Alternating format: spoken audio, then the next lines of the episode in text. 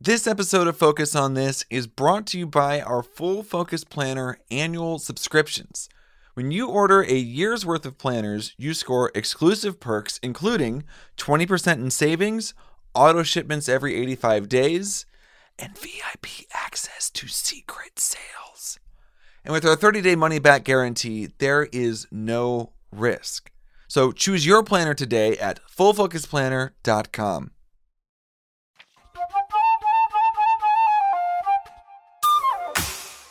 Welcome to another episode of Focus on This, the most productive podcast on the internet, so you can banish distractions, get the right stuff done, and finally start loving Mondays. I'm Verbs here with Courtney Baker and Blake Stratton. What's Guys, up, Verbs? Happy Monday to you.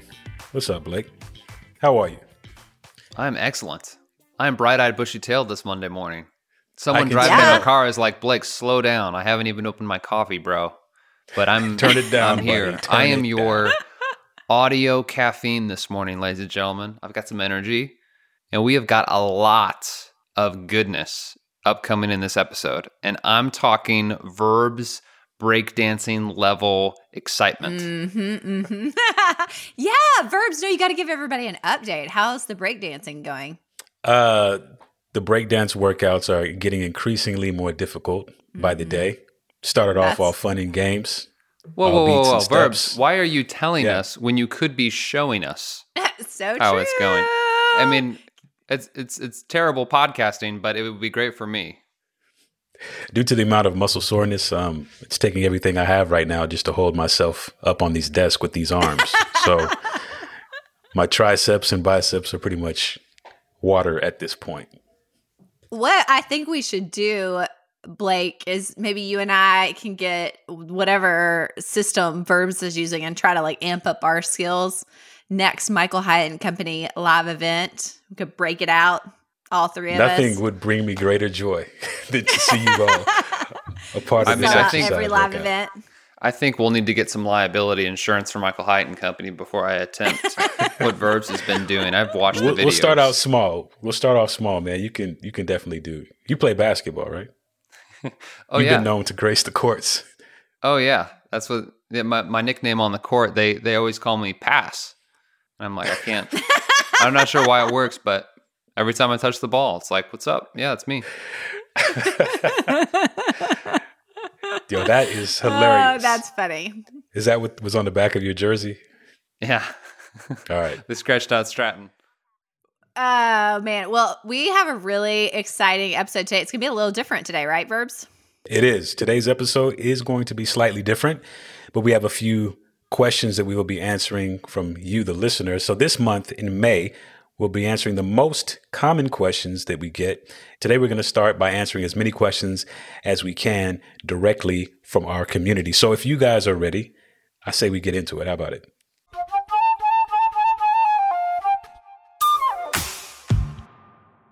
Our first question comes from Shauna. Uh, she asks, What if you don't accomplish a quarterly goal? Do you move it to the next quarter? Do you revise it?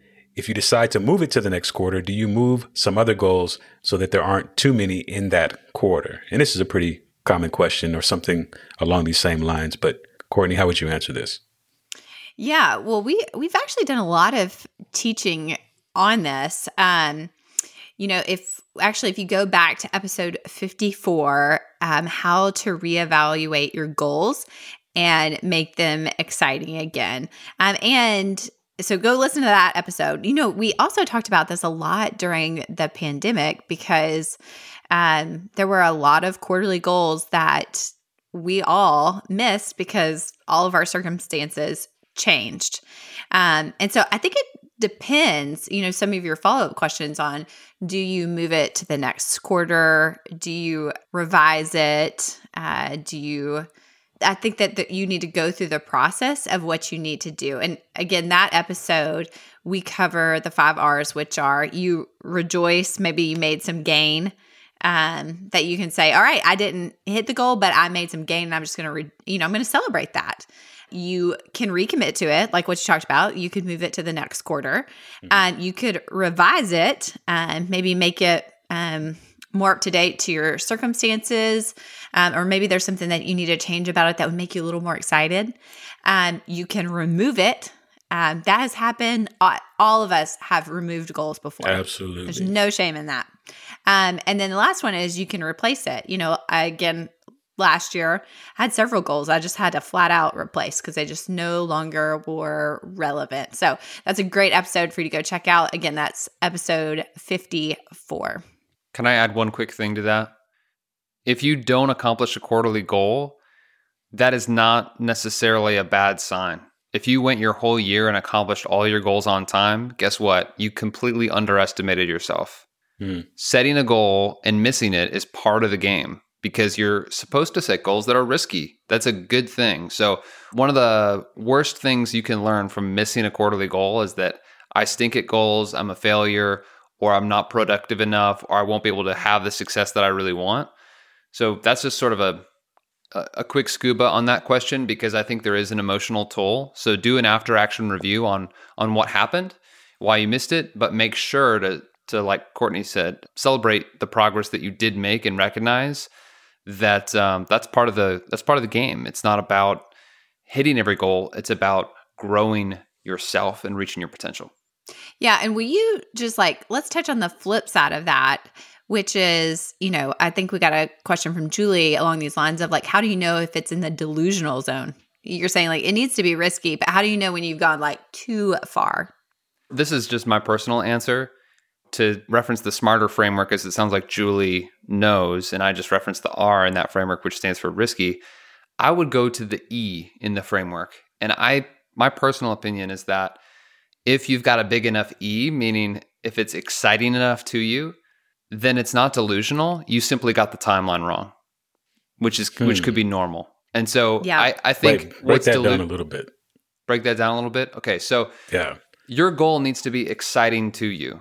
It needs to, when you imagine yourself having completed the goal, it should feel blissful. It should feel deeply, deeply satisfying. It should feel like relief. It should feel exciting, like freedom.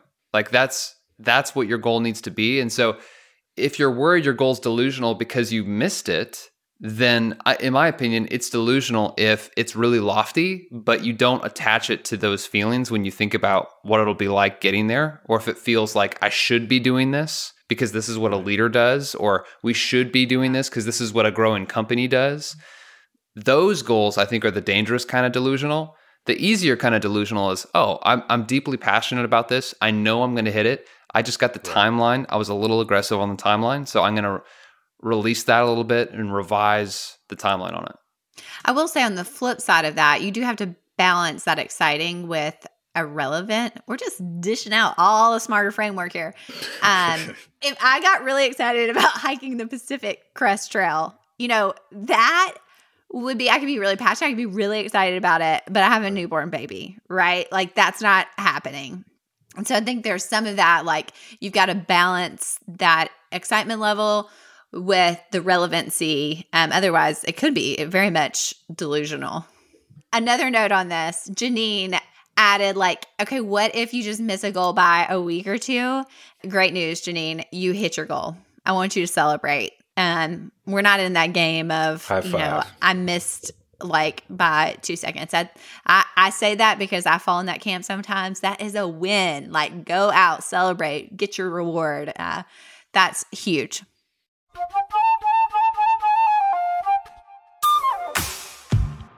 All right, next question is from Lisa. She says, I'm in middle management. What do you do when everyone needs some of your time? Blake, I know you have some thoughts on this one as you work with many entrepreneurs and business owners. Have you had this mm. question pop up? Well, if you feel like there are too many demands on your time and you can't keep up, that can be a very draining feeling.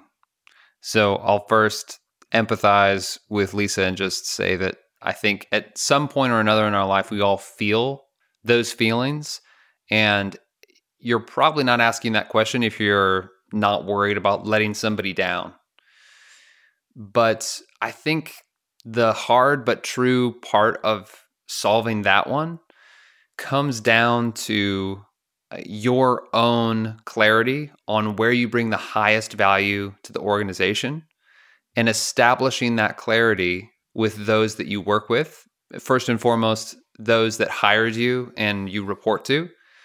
Because if you can establish clarity on where you bring the highest value and get on the same team of, of those that you're working for, you can create a filter through which to start saying no or, or to start filtering out things or responsibilities that do not serve that highest function. Um, because ultimately, everyone, even myself, I could look at my calendar the last two weeks and go, okay, were there hours in there that were less than high leverage in terms of delivering the results that I'm responsible for? I could find stuff, you know, and I think about this all the time. So, Lisa, just recognize you're on a journey. It starts with creating that filter of where you bring the highest value, and then use that filter to start saying no to things that do not really contribute towards that function. Yeah. And I would just add, I think the key here is communication, you know, setting that up where people know that's your plan we all have to have constraints. Actually, uh, Megan Hyatt Miller, the CEO of our company, just here recently uh, to the executive team said, Hey guys, I'm going to step back from this because I've realized my plate is too full right now. I need to re look at the, you know, what is the highest leverage use of my time? You know, that's a good ongoing exercise at whatever level of management um, you're in, but then communicate it in a way that, um, you know, is helpful to everybody and that they're on the same page with you. They'll actually help you win yeah, and I think for those that work under you, like not just the one mm-hmm. you're reporting to, but those who work under you, if you can frame it in terms of, hey, here are the things that I trust you implicitly with, and there's going to be a gap where normally you would ask me or want my approval, and I want you to know you are free to make a choice. Pretty soon, the IQ of your team is going to go up magically because you won't be there to sort of babysit everything that comes up. Hey, can I get five minutes? Can I get your eyes on this? And they will grow and develop. And so it's you get kind of a double whammy. You'll end up with a more productive team, but you'll get more margin.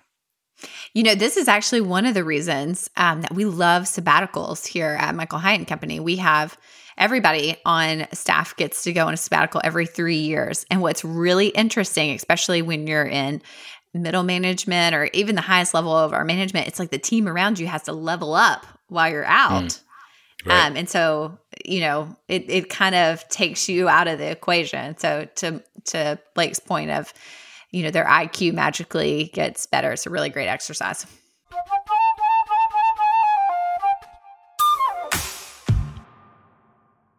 Eric asks, What do you do when life is out of balance? For instance, when there is simply more required of you at work or you're getting a business off the ground.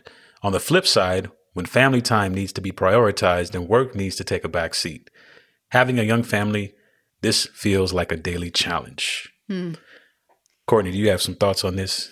Yeah, I mean, this is a great question. And yeah, we are all about winning at work and succeeding at life. If you haven't already listened to the episode that the three of us did with Michael and Megan about um, their new book, Win at Work and Succeed at Life, I would highly recommend that episode. If you haven't ordered the book, go order the book right now because I think that's going to be a great resource for you, especially when you're starting out in a business, getting it off the ground, setting up a business um, in a way that, you know, it's a game that you want to win. You want to play the game. So now is your chance to kind of do that from the beginning rather than trying to have to retrospectively fit that, you know, fix it later. You know, do it now. So check out that book. You can get it anywhere books are sold. There's also bonuses and all that good stuff at winandsucceedbook.com.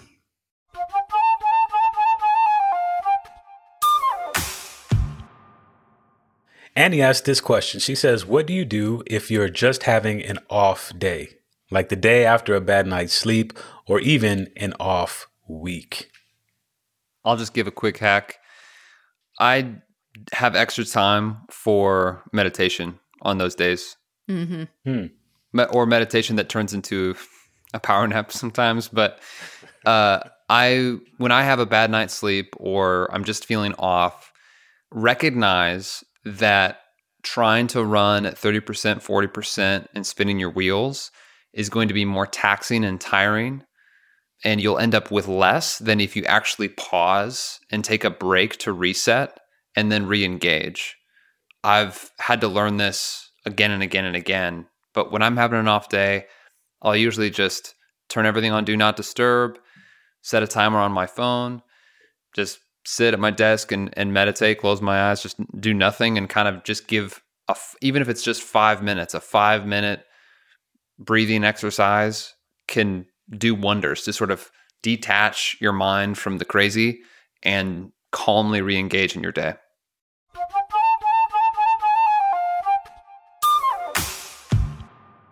All right, this next question is an interesting one, um, and I'm eager to hear your guys' response on it. But Amy says, Can you give examples of emotional goals besides just go to counseling? This is like Blake's question if I've ever heard it. I think Amy was like, she probably wanted to write in parentheses, With hopes. please make Blake answer this question. I think that it is hard to set an emotional goal in complete isolation, which is why we tend to think, oh, I'll go to counseling because that's working on my soul, it's working on all my feelings.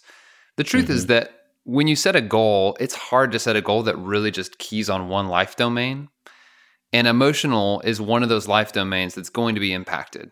For me, if if I want to have an emotional goal, maybe the outcome of the goal is I want to have a higher baseline of a daily mood, Mm. right? So a higher baseline. I may not be able to control my moods or whatever, but maybe one of those things is I I just mentioned meditation in the last um, example. You could start a meditation practice. Now that's that could be an, a, a habit goal that is going to have an effect on your emotions because it's been proven to sort of help your brain process emotions in real time a little more healthily. Maybe your goal is actually on paper would look like a physical goal. You know, like Verb's like, Blake, you play basketball, right? And I'm like, man, I, I haven't played basketball since the pandemic started. And Yeah. I notice when I go weeks and weeks and weeks without having fun through physical activity, my emotional baseline goes down. So you could have a goal that's not physical body fitness oriented, but happens to be hiking, happens to be playing sports, happens to be whatever. Those are all emotional goals because the main why behind them has to do with your baseline emotional state.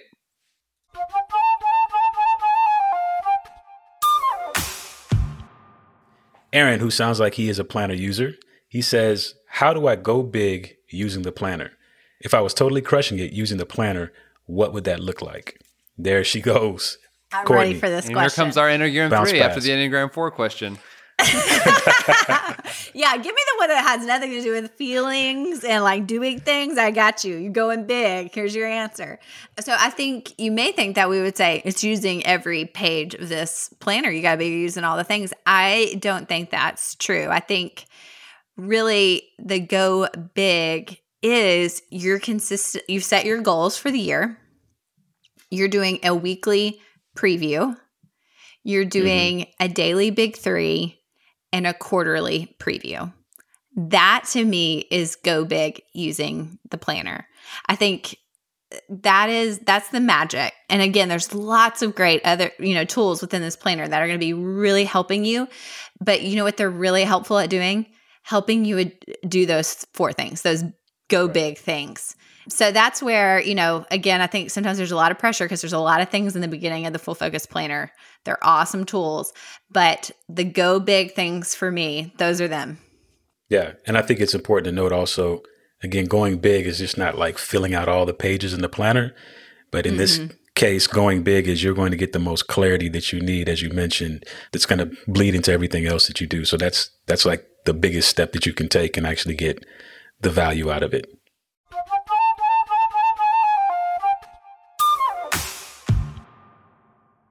All right, Eric asks, what are others' best practices for list sweeps? This is a good question. Do you just sweep what you wrote in the planner or sweep through the last week's emails as well as collecting all of the tasks? Oh, this is a good one. tossing this one to you, sir, as a hybrid guy. Yeah, I think this is going to be probably different for everybody using the planner. I don't know that there's a right answer. To me, it's the principle behind doing a list sweep. And that mm. principle is to have visibility and awareness into all of your life's open loops, all of those things, all of those various inboxes that are in your life from email to your literal inbox. I think when I first started doing a weekly preview, one of my things to sweep was my car. Like I literally would go out to the car because inevitably there was some kind of gift card, there was a receipt, there was uh, something in there, and it was just like a little triggers physically in my car that would be like, oh right, I need to do that or send that to this person. The benefit of having done a list sweep is a sense of calm, is a sense of going, I am aware of things.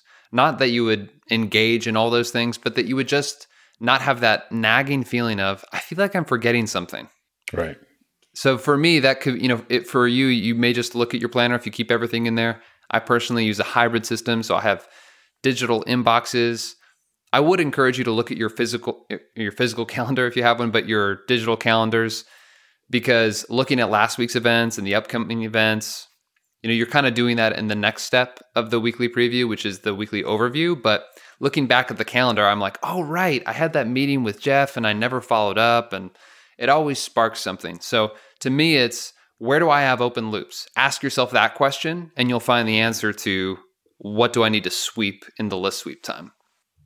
I will just add for me personally, when it comes to email, gosh, the idea of on my Sunday night having to go weed through all the emails to find tasks makes me honestly kind of twitch a little bit. Uh, so, my approach to that would be as you're going through the email the first time, you know, kind of what Blake said is like, what, where's your repository? You know, it for him, it's like that hybrid system of going ahead and moving those to do items to your planner.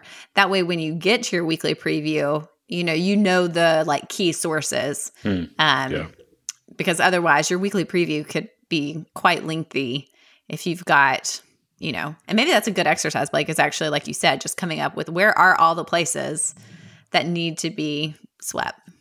Yeah, and just for reference, when I first started doing a weekly preview, the list sweep takes forever because you maybe have have never actually done that. It's sort of like the Right. junk drawer where it's just like there's Mhm. all kinds of stuff in there.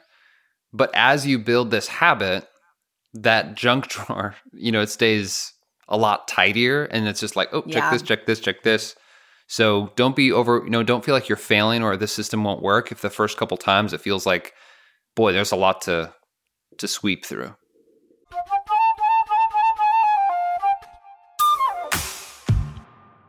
So Jessica asked, My only hesitation between using my full focus planner is that I can't house out my thoughts at length, almost like an, a journal or a diary. Maybe I should use two notebooks for this my full focus planner and another. And she's just kind of asking for our input there. What's what's the best resources to use to get those two practices in order? Yes, a thousand percent yes. Jessica, you are correct. Do not try to squeeze it all in Mhm. to your pocket full focus planner or even your full size That full is- focus planner. As someone that writes a lot of words every day, I don't recommend this. Uh, we make a wonderful journal and even give some of the uh, principles and ideas for effective journaling in our episode 61. Uh, and we did an experiment together that you can listen to us reflect on. So, I, if you don't know where to go, start with our journal because it's a great um, mechanism for extracting the lessons, the ideas, the things that you may want to get out of your own head and on paper. Uh, but definitely get a notebook, get a legal pad, get the Day One app. That's an app that I use to journal. Um, anything, I, I highly encourage you um, to journal. And then, you know, if you want, your journal could be, to go back to the last question, something that you include in your list sweep. If you want to sort of, hey, what lessons did I learn this week? What was I thinking about? You can always browse through that for highlights.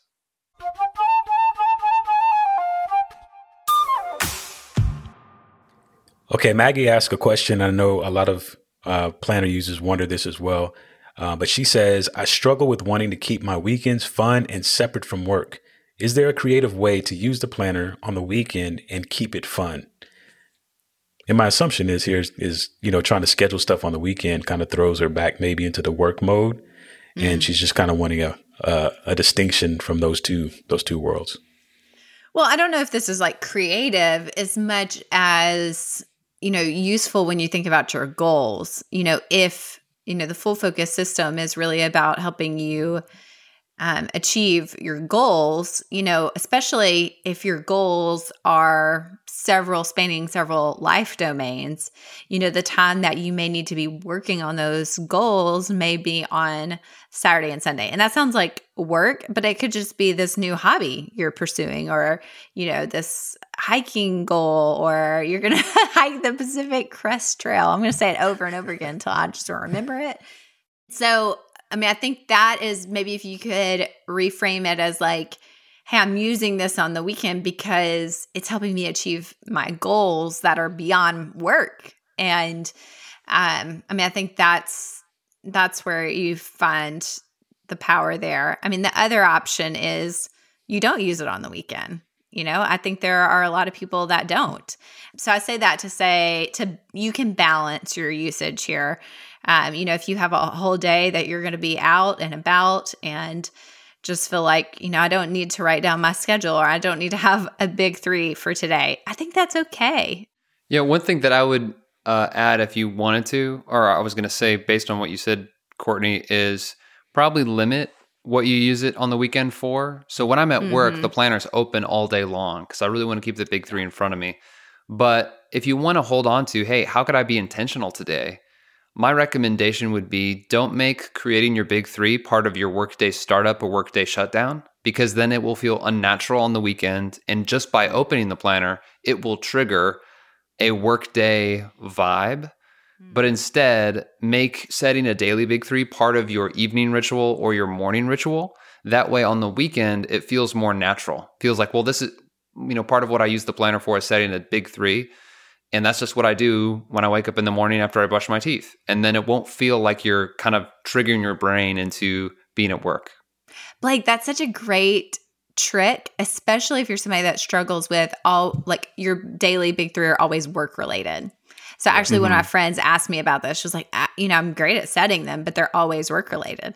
And obviously, that's you know not the intention because you know they're rolling up into your your um your weekly big three, which is hopefully moving you closer to your quarterly goals.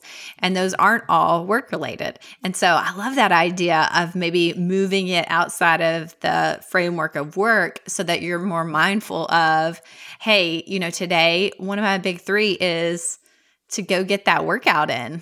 You know, because that's this new habit goal I'm working on. And that's great. Like, celebrate Everybody listening, you should celebrate when one of your daily big three is something outside of work because you are being yeah. conscious of your whole person. Yeah. And that's important too, because remember, you don't have to have three, especially if you're talking yeah. about a weekend. If it is that one, if it's to get the workout in, if it's cut the grass, because you're actually creating more liberty into the rest of your weekend, knowing that you have that one thing that you plan to do done and out of the way and accomplished.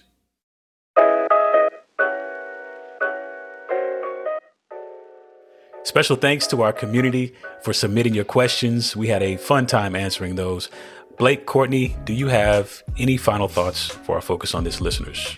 I don't have final thoughts, but I, there's one more question I really want to answer.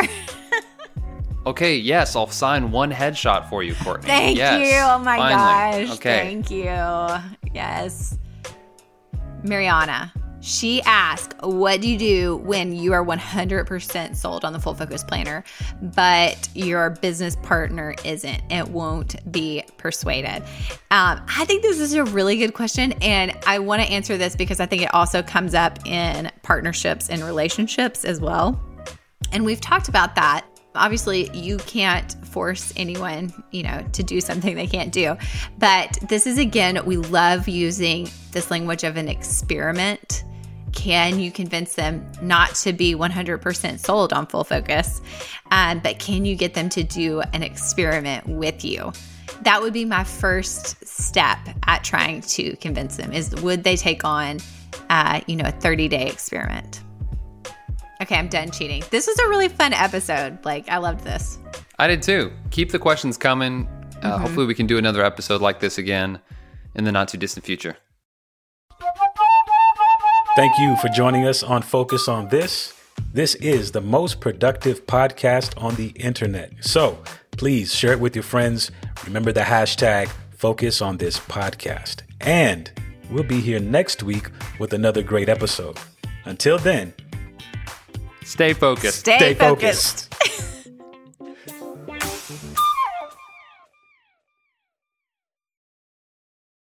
Yeah, I'll just start with the elephant in the room. Um, Mhm. The answer is no. I don't sign any more headshots. Like my, I got started getting hand cramps. Send it out to all my fans. So let's just get Yours that out of the way first, Pass. and then we can start Yes, talking about some productivity. Sign it. Yeah. This episode of Focus on This is brought to you by our Full Focus Planner annual subscriptions. When you order a year's worth of planners, you score exclusive perks, including 20% in savings, auto shipments every 85 days, and VIP access to secret sales. And with our 30 day money back guarantee, there is no risk. So choose your planner today at fullfocusplanner.com.